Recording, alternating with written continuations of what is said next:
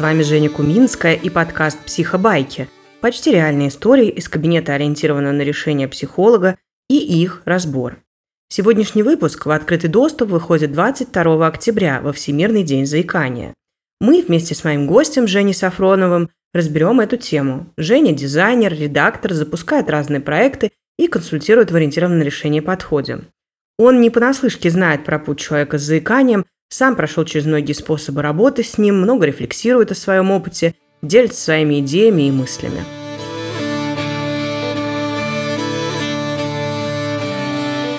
Здравствуйте. Расскажите, пожалуйста, что вас привело ко мне сегодня? Здравствуйте. Я заикаюсь и хотел бы от этого избавиться. Угу. А расскажите, пожалуйста, подробнее, что поменяется в вашей жизни, когда вы избавитесь от заикания? Тут нет одного ответа, как будто бывают разные периоды. Э, иногда я думаю, что просто хочу нормально говорить, и на этом мысль заканчивается. А иногда я хочу не думать про речь перед тем, как начать говорить. Иногда бывают моменты, когда я думаю, что э, хочу больше говорить с людьми, выступать. Бывают какие-то четвертые периоды, когда хочется после речи не чувствовать стыд и какие-то другие неприятные чувства. Я слышу, что помимо желания говорить, есть еще два больших кластера а, про то, что хочется делать, и про то, что хочется испытывать после. А как а, заикание мешает вам в жизни? Тут есть несколько ситуаций. Э, например, вот э, сижу я на лекции и хочу задать вопрос. И я э, не задаю его, потому что думаю, что сейчас спрошу и начну заикаться. И обо мне подумают всякое. И в итоге я выбираю не спрашивать. И это в первую очередь про выражение себя. Или, например, я еду в маршрутке, мне надо сказать водителю об остановке, что вот мне нужно сейчас выходить. Я думаю э, заранее про это, что вот поеду, и как, как я скажу, и как мне нужно будет сесть, и как я буду говорить про это. И в результате выбираю что, что-нибудь другое. Автобус, такси или метро. А, что-то такое, где не нужно будет э, говорить об остановке. И получается, что я принимаю решение, руководствуясь э, вот этим. А, а, а хочется все-таки из чего-то другого принимать решение. Так, значит, заикание мешает э, вам выражать себя. Из-за него вы принимаете различные решения в жизни. А есть что-то еще? Еще мысли о том, как я выгляжу со стороны, очень выматывают. Хочется не думать постоянно о них. И в целом есть какое-то ощущение несамостоятельности, что я э, не могу что-то э, сделать из-за этой речи. Угу, да. Потеря возможности выражать себя, принимать решения из-за ценностей, а не речи, ощущение несамостоятельности – все это может очень расстраивать или раздражать. И желание выражать, принимать решения, быть самостоятельным – это очень естественное и значимое желание. Заикание – это комплексный процесс, и он включает в себя как психологические составляющие, так и биологические, связанные с работой мозга. К сожалению, с биологией мы работать не можем в рамках психотерапии, психотерапия под это не заточена. Но мы можем работать с психологической частью. Из того, что вы сказали, это как раз про возможность выражать себя, не думать о том, что думают о вас, коррекция, может быть, способов принятия решения, повышение собственного ощущения самостоятельности. И часто в результате проработки психологических аспектов может снижаться симптоматика, то есть заикание может становиться меньше. И это часто связано с тем, что психологические аспекты усугубляют заикание. Но я не могу гарантировать вам полностью идеальную речь, под это мои инструменты не заточены. Подойдет ли вам это? А, наверное, подойдет, не знаю. Но я все же хочу и говорить нормально, не заикаясь. Но ваша идея мне тоже нравится. Давайте я тогда предложу вам сегодня поговорить о том, как может выглядеть ваша цель в рамках э, всего, что может вам предложить психотерапия, а в конце сессии вы сможете для себя решить, подходит ли вам это и хотите ли вы продолжать работу, или все же вам нужен, например, специалист другой какой-то направленности. Хорошо, давайте так. Угу, хорошо. Тогда смотрите, вы описали четыре области, где заикание очень вам мешает, и это выглядит как четыре разных результата. Я предлагаю вам начать с чего-то одного. Подойдет ли вам это? А, да, давайте. Окей. Тогда разбор какой ситуации будет наиболее полезен вам сегодня? Ну, давайте начнем с первой, с лекции, где я не могу задать вопрос. Угу. Да, давайте начнем с нее. Опишите, пожалуйста, а что там происходит? А, вы сказали, у меня появляется вопрос к лектору. Что происходит дальше?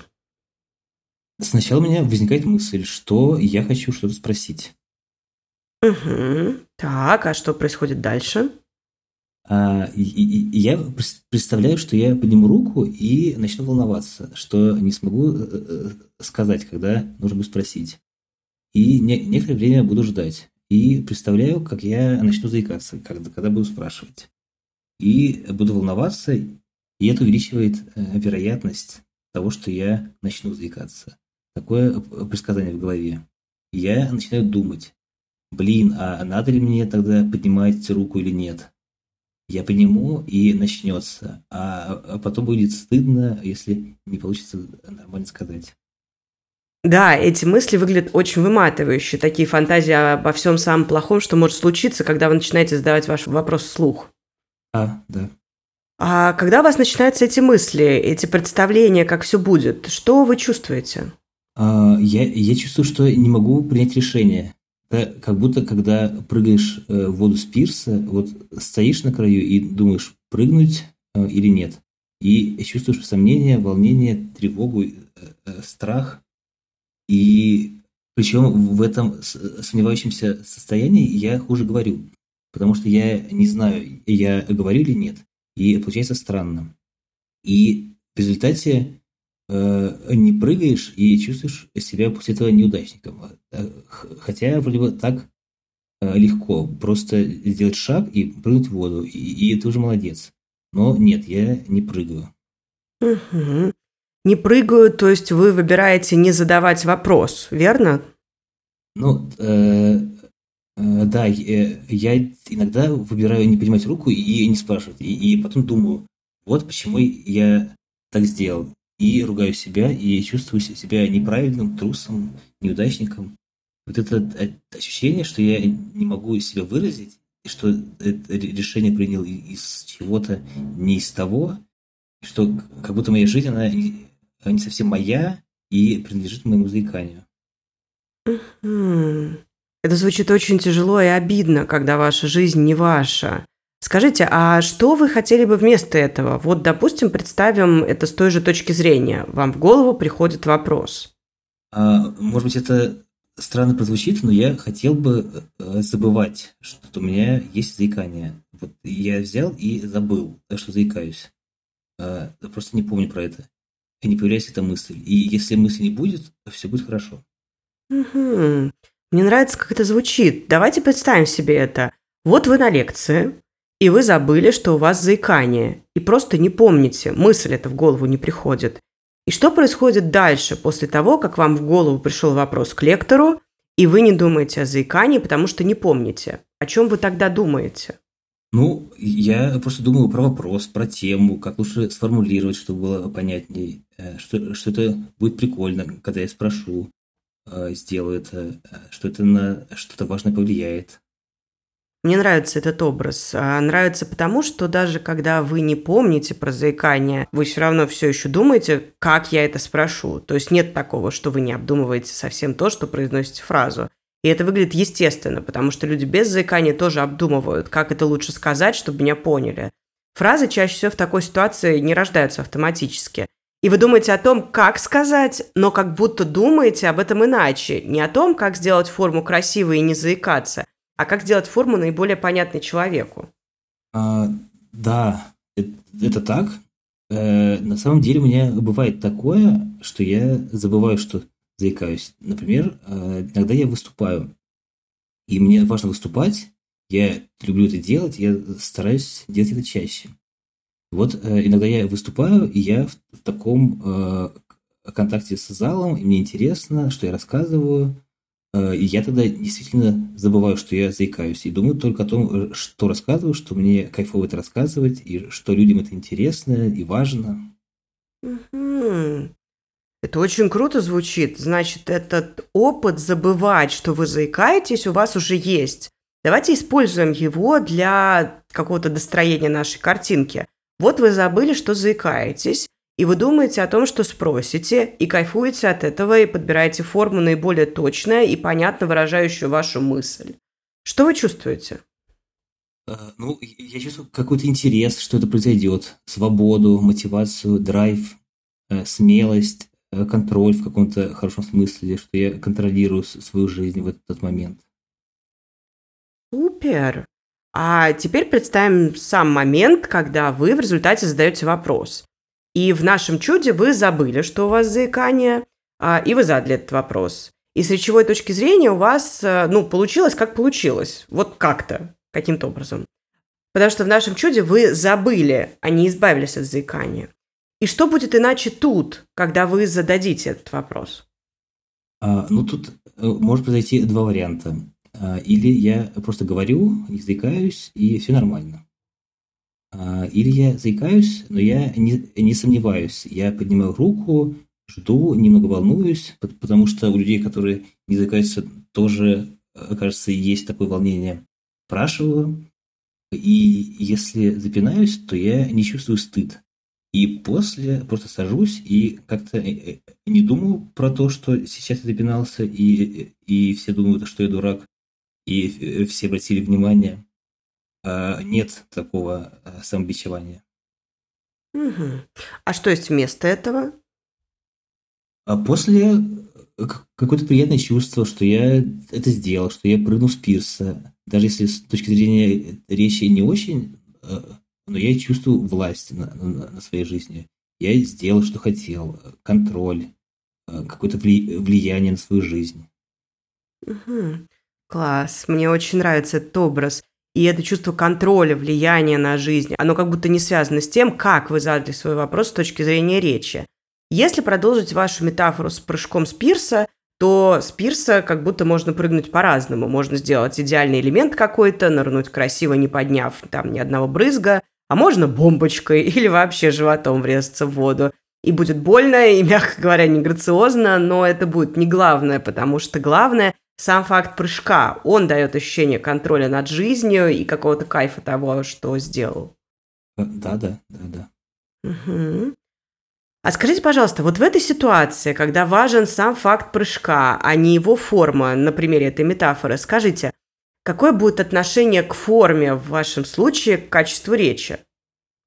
Это э, сложный вопрос, потому что когда я забываю про заикание, я вообще не, не обращаю внимания на форму речи. И, и мне самому кажется все, все ок. Я хорошо говорю. А потом, например, если я пересматриваю э, записи и вижу, что я заикался, и тогда ощущения какие-то неоднозначные, странные. Но, мне, но мне очень понравилась идея про сверхценность речи, про которую вы мне раньше говорили вот этой сверхценности речи точно не будет. А если качество речи не будет таким сверхценным, то как это будет выглядеть? Я думаю, э, недавно я э, был на квир-фем стендапе, и там было большое количество квир-людей. И они все э, были разные, у каждого и каждой свои индивидуальные черты. И они все гордятся ими, и им важно, что они есть, это часть их, и им цены эти различия. Угу. Правильно ли я понимаю, что к своему заиканию вы хотели бы относиться так же, гордиться им, как какой-то важной особенностью, которая у вас есть, и та, которая отличает вас от других? А, когда я думаю об этом так, э, нет, не совсем так, это как-то странно чувствуется. Я не хочу гордиться тем, что у меня заикание. Угу, окей, а как тогда хочется? А, мне скорее хочется думать, что да, у меня есть заикание, и это мне не нравится. Но я добился э, много всего и с такими сложностями, и что именно вот это важно и классно а не то, что я заикаюсь. Мне нравится, как это звучит. Это про то, что вы признаете и принимаете у себя заикание, и вы имеете право на то, что оно вам не нравится, и вы не обязаны любить его и гордиться им, но вы гораздо больше, чем заикание. Вы определяетесь не им, а всеми поступками, которые вы делаете, вопреки, несмотря на, благодаря или независимо от заикания. Подходит ли вам это? Да, так, так мне нравится, это звучит э, более подходяще. Угу. Окей. Исходя из всего этого, как вы думаете, какое домашнее задание было бы вам полезно? Так, надо подумать. У меня есть запись моего последнего выступления на открытом микрофоне, и, и оно было не очень удачным. И, и с точки зрения самого материала, и с точки зрения контакта с залом, и с точки зрения речи, и я бы хотел его посмотреть, э, но боюсь. И, и не знаю, с какой целью хочу его посмотреть. Да, это может быть действительно страшно смотреть то, что вы знаете, что было не очень удачным. А, вот эта вот идея с целью. Подойдет ли вам идея посмотреть запись с точки зрения того, что вы на ней делаете вопреки, несмотря на, благодаря или независимо от заикания? Ну, э, с этой идеей как будто я уже сейчас могу ответить э, на, на этот вопрос, и мне для этого не нужно э, смотреть запись. Окей, а что тогда будет более подходящим заданием для просмотра записи? Э, я думаю, э, мне нравится эта мысль, что, что я делаю такого, чем э, могу гордиться. Мне как будто хочется пересмотреть это выступление с, с этой точки зрения. Это э, не самое удачное выступление, но что я сделал даже там такого, чем могу гордиться.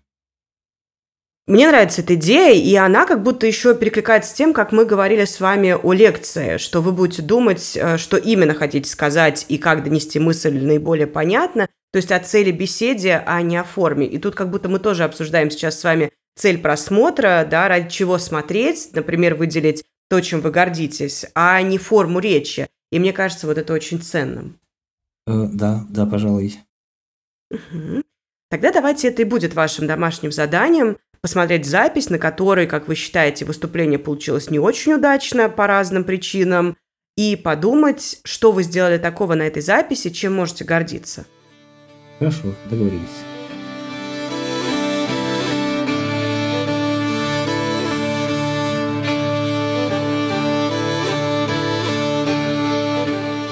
Ну что, а теперь давайте разбирать.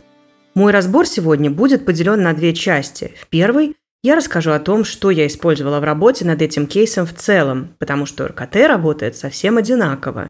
И тут я делаю то же самое, что и обычно. Еще будут затронуты некоторые темы, которые очень явно проявились именно в этом кейсе, и на них я хочу обратить особое внимание. Во второй части я расскажу о некоторой специфике заикания, которую стоит учитывать, чтобы ориентированные решения вопроса были более прицельными и направленными – так повышается эффективность каждого вопроса. Здесь же мой гость Женя Сафронов поделится своими мыслями, почему РКТ полезно при работе с заиканием и какие идеи в этом подходе ценны при такой работе. Итак, про РКТ в целом, которая применялась в кейсе. Первое, что тут бросается в глаза и что выглядит совершенно не РКТшно, это разговор о том, что входит в зону работы терапевта, а что нет, как же так? Ведь если во внутренней картине мира человека это возможно через терапию, значит, это возможно для него или нее? Тут мы попадаем в дискуссионную зону. Я поделюсь своими соображениями на эту тему, но это не аксиома и не правило, а именно мои идеи, которых я придерживаюсь в своей работе. Стив Дешейзер говорил, клиент – эксперт в своей жизни, терапевт – эксперт в процессе. То есть Стив не передавал всю экспертность клиенту, он сохранял за специалистом его экспертность, но очень четко разделял, у кого какая. Экспертность в жизни – это про то, что мы не знаем, что хорошо для клиента, а что плохо, что было в жизни клиента, что полезно, а что вредно. В своей жизни и в том, что он хочет с ней делать, эксперт – клиент. Мы же задаем вопросы, выбираем подходящие техники, даем домашние задания. Это экспертность в процессе. А еще мы знаем, что можно сделать при помощи наших средств, а что нет. То есть мы знаем ограничения нашего метода. Когда клиент приходит и говорит, я хочу, чтобы ночь стала днем, мы говорим, отлично, но мой метод этому не поможет. Может быть, самолет лучше подойдет. Это тоже экспертность в процессе. Здесь не про то, что желание невыполнимо в принципе, а про то, что я не могу своими средствами это обеспечить. Кстати, такой же подход может работать, когда мы видим, что нужна медикаментозная поддержка. Например, я как эксперт процесса вижу, что моего метода недостаточно, нужно добавление в виде лекарств. И тогда я рекомендую клиенту обратиться к психиатру или эндокринологу или какому-то другому врачу. Тут есть серая зона, потому что возможно такое, что один и тот же запрос один клиент может достичь при помощи терапии, а другой нет.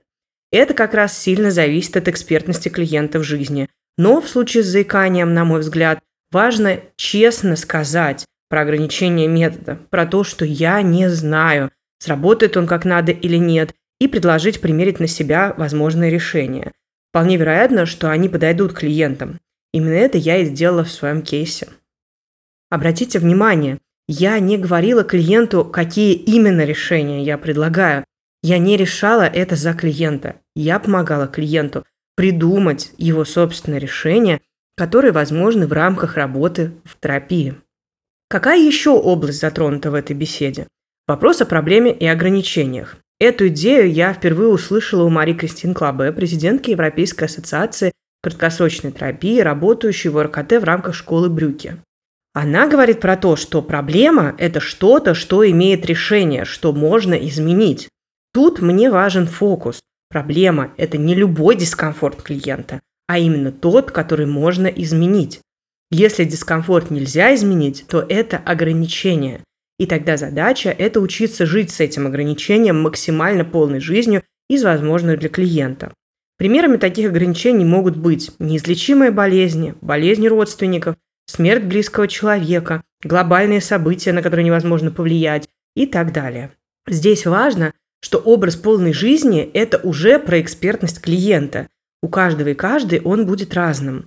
Разбор того, как может выглядеть эта полная жизнь с условием ограничений – одна из приоритетных областей для беседы в этом случае, потому что зачастую ограничения сразу приравниваются к невозможности ведения хорошей жизни. Не менее важный вопрос, когда мы работаем с ограничениями, а как клиент хочет относиться к ним там, в будущем. Ограничения никуда не денутся, а вот отношение к ним может быть очень разное. Тут даже может быть интересно поиграть с этим самым конструктом ограничения и попробовать придумывать альтернативные названия для факта жизни, которые могут иметь ту или иную коннотацию, которая подходит клиенту. Это можно сделать за счет исследования феномена, его места в жизни, помогающих и мешающих сторон, различных взглядов на него, которые есть у клиента, у вас и у других людей, а потом предложить найти более подходящее название. Например, ограничение может стать особенностью, суперсилой, которая много дает, но и многое забирает, важной частью меня и моей идентичности, неприятной частью, с которой я мирюсь и принимаю, и еще очень многим. Каждый клиент найдет свое подходящее отношение, которое поможет построить желаемый образ будущего. Кстати, сам процесс отделения ограничений от проблемы можно и нужно делать совместно с клиентом, потому что ряд вещей будет попадать в ограничение или в проблему в зависимости от личной картины мира клиента. Например, вещи, связанные с культурными представлениями. Если у терапевта и клиента разные культуры, и для одного это проблема, а для другого ограничение, то мы не тащим клиента в наше представление. Мы с большим вниманием, уважением и любопытством работаем в картине мира клиента и решения ищем внутри него же. При этом мы можем предложить свой взгляд, но не как истину, а как альтернативную точку зрения. Вторая важная область, на которую стоит обратить тут внимание, это работа с исключениями и для чего можно ее использовать. Итак, исключение – это как угодно, кроме проблемного реагирования. То есть, если в какие-то моменты проблемных ситуаций у клиента его реакции, состояние, поведение или результаты отличаются от проблемных, то это исключение. Исключения могут быть ближе или дальше от желаемого состояния. Когда исключения совпадают с желаемым состоянием, это называется моменты будущего в настоящем или скрытые чудеса – hidden miracles. Для чего мы можем использовать исключения? Как и со многими техниками в РКТ, здесь может быть несколько целей, и в зависимости от вашей терапевтической задачи вы будете вести этот диалог немного по-разному. Например, самое простое и часто используемое – выделить исключения, чтобы обнаружить как раз спрятанные чудеса. По сути, цель этой работы – показать клиенту, что вот, обрати внимание, у тебя это уже есть. Давай посмотрим, как ты это делаешь, и придумаем, как делать этого больше. Другая важная цель – формирование или поддержание надежды. Клиент приходит, считая, что он вечно в порочном круге. Мы помогаем ему увидеть, что он там не вечно, и раз он не всегда в нем, то может из него чаще выходить. Также исключения могут помочь, если клиент не знает, чего хочет, нет образа результата. Тогда мы выделяем исключения и выбираем из них, что является наиболее желательным или подходящим. Иногда может не быть подходящего, но на основе выделенных исключений можно придумать желаемый образ. Дополнять или менять уже имеющуюся информацию гораздо проще, чем с потолка придумывать новую. Еще одной важной функцией работы терапевта с исключениями является изменение нарратива. Если вначале могла быть история, что я всегда заикаюсь и не могу выразить свои чувства, то она может перейти в «я не могу выразить свои мысли» в таких-то ситуациях или «мне мешает выразить свои мысли в таких ситуациях заикание, страх высказываться и растерянность». Ну и можно еще всякое добавить. То есть заикание перестает быть корнем всего. Там появляется много дополнительного, с чем можно работать и справляться. А еще исключение – это классный способ работать с черно-белым мышлением и сверхобобщениями. Так что эту технику можно много и активно повторять, каждый раз решая различные задачи. Грех таким не пользоваться. Про чудесный вопрос. Когда мы работаем с ограничениями, то есть два способа задать этот вопрос. На полное абсолютное чудо и на чудо с ограничением. Стив и Инсу задавали на полное чудо, а потом вычленяли, что из этого чуда возможно использовать в имеющейся ситуации. Если задать такой вопрос заикающемуся, то он ответит, что чудо – это речь, свободная от заикания. Тогда нам нужно будет задавать больше вопросов о поведении, состоянии, изменениях, которые сопутствуют этому – Например, как твои близкие поймут, что случилось чудо? Ответ будет однозначным. Они увидят, что я не заикаюсь. А вот вопрос, как они поймут, что было чудо до того, как ты что-то скажешь, может помочь открыть изменения, которые продиктованы не речью. Второй вариант, который мы и реализовали в нашем кейсе, это оставить в чуде ту же речь, что есть сейчас.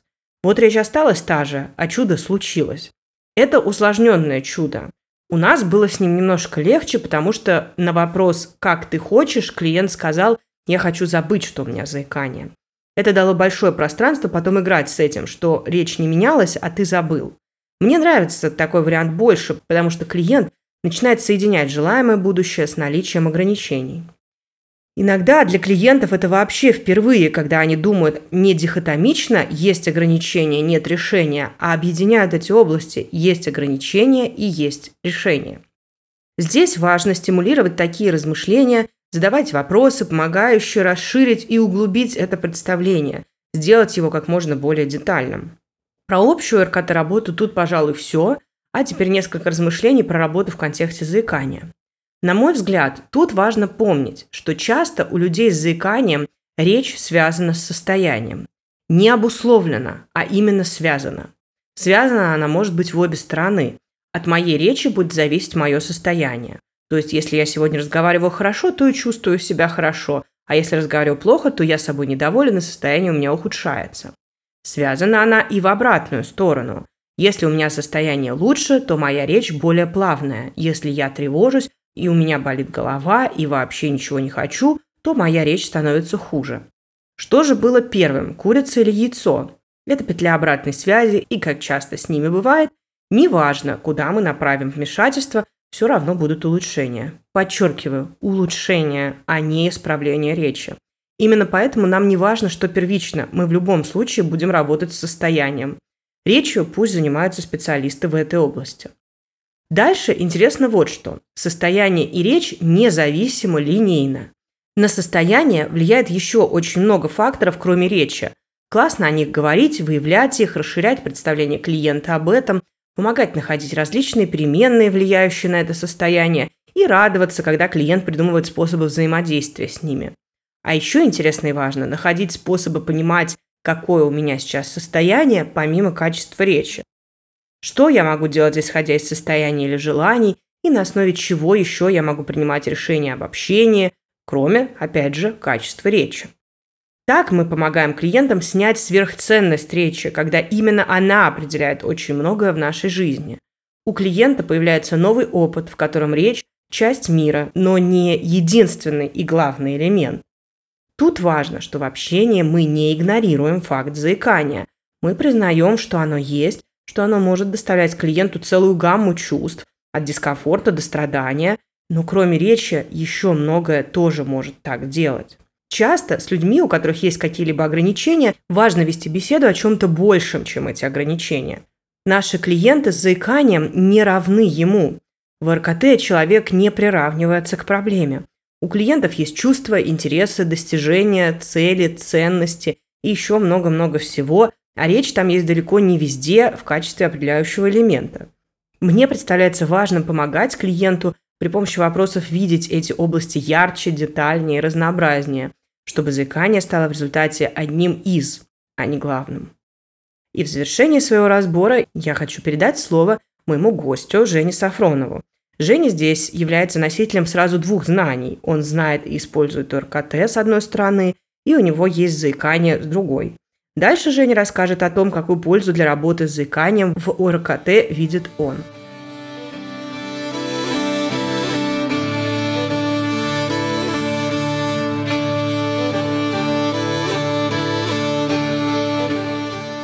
Детстве я довольно сильно заикался, и мама э, водила меня разным специалистам, которые как-то помогали с этим. Э, начиная от логопедов, и там были экстрасенсы разные, и были на самом деле такие ну, более-менее приличные, авторитетные, признанные программы. Но это все не очень сильно помогало. Даже, можно сказать, почти не помогало. И это интересно, потому что кажется, что вот эти все походы, они сильно повлияли на то, что э, я думал всегда, что заикание это какая-то очень важная штука. Ну, что ее, от нее обязательно нужно избавиться. Э, что пока я э, заикаюсь, пока я не полностью нормально говорю, это э, значит, я какой-то неполноценный человек, что ли, что-то такое. Но уже тогда у меня появлялась э, такая мысль, на самом деле, главная, и, это, и про это люди надо спрашивать тоже, что э, есть много ситуаций, когда я не заикался. Ну, даже, не знаю, в школе было очень смешно, что я могу там болтать на переменах, а потом меня вызывают на уроки, я начинаю сильно, сильно заикаться. И, э, и это вызвало у меня какое-то э, странное чувство, что, ну, непонятно, почему, почему так происходит, что, может быть, это не какая-то, не знаю, физическая проблема, не какая-то моя характеристика, а это что-то что другое. Когда я э, узнал про ОРКТ и начал изучать, мне показалось очень интересно, что принципы ОРКТ, они прямо вписываются в работу с заиканием, в том смысле, что как будто бы это то, что я бы хотел раньше знать, чтобы как-то таким образом думать про свою речь. Например, э, ОРКТ не анализирует причину заикания. Но э, вообще ОРКТ не, не, не ищет причину да, и не работает с ней. И с заиканием там такая же штука, что ну, на самом деле, кажется, никто не знает, откуда у кого появляется заикание. Ну, и это как будто бы не важно. Хотя э, интересно, что как будто бы у каждого человека, который заикается, у него есть история, как именно оно началось. Там у меня там какая-то есть история, что меня какая-то бабушка испугала, у кого-то там какая-то собака, кто-то там тонул. Кажется, честно говоря, что, что это э, э, какие-то легенды. А еще штука, э, принцип, что с клиентом все в порядке. Но это тоже, мне кажется, очень важно, потому что ну, потому что люди, которые заикаются, они нормальные, и их не нужно лечить, и они умеют разговаривать, и им не нужны логопеды. Э, не нужны логопеды, потому что даже если ты немножко, не знаю, экаешь, бэкаешь, мэкаешь чуть-чуть, э, заикаешься, ну, ничего страшного. Можешь сходить к логопеду, а можешь не идти. Еще штука, что РКТ предполагает, что клиент – Э, ну, что в жизни клиента всегда есть э, исключения, и это как раз та штука, что люди, которые затыкаются, они затыкаются не всегда. А что они не, не затыкаются, когда, когда они одни, когда с животными, когда детьми, в какой-то комфортной ситуации. Ну, вот я когда забываю, что я затыкаюсь, как я сказал в нашем разговоре. Ну, да, еще есть, конечно, миллион ситуаций, когда просто э, заикание меньше. Оно и есть, но оно меньше. Это тоже какая-то важная штука. Ее можно брать и изучать, когда она происходит, и увеличивать. Если ты в 90% случаев не заикаешься, то потом уже в 92, потом в 95, потом в 98. Прикольно. А еще что РКТ работает над образом будущего. Тут кажется важно, что ну, похоже, что от заикания абсолютно невозможно избавиться. И, ну, и это важно, наверное, принять. И, а, а, а в РКТ мы не работаем над избавлением от а мы работаем над, над образом будущего. Тем, как э, ты хочешь жить, если бы у тебя не было заикания. И там получается немножко парадоксальным образом. То есть ты сначала признаешь, что, ну, что ты не, воз, не можешь избавиться от заикания, и стараешься делать все то, что хочешь делать. Все что, то, что ты хотел бы делать без заикания, но заикаясь. Выбираешь какую-то работу, которую хочешь, не э, думая о, э, о речи, или там выступаешь, или едешь на маршрутках. Вот.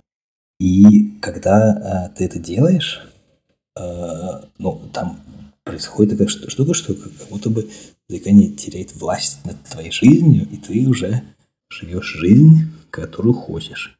Заикаешься, не заикаешься, пофиг, неважно. Еще важная штука, что э, у РКТ вообще весь, ну, весь, весь стиль разговора, он дает надежду. И мне кажется, что э, люди которые заикаются к своему сознательному возрасту. У них уже есть большой опыт э, неудачных попыток э, ну, всяких врачей, специалистов. И поэтому мне кажется, что э, очень важно дать снова ощущение надежды.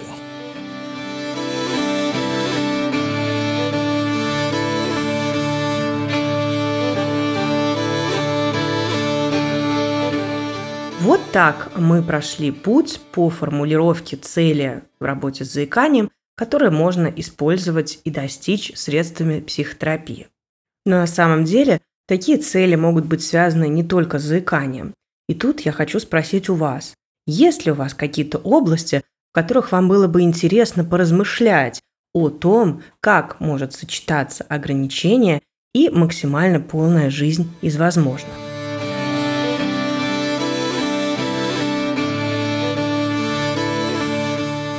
Ну, а на сегодня мы завершаемся. Не забывайте, что подкастом можно и нужно делиться, рассказывать о нем людям вокруг, ставить лайки, репосты.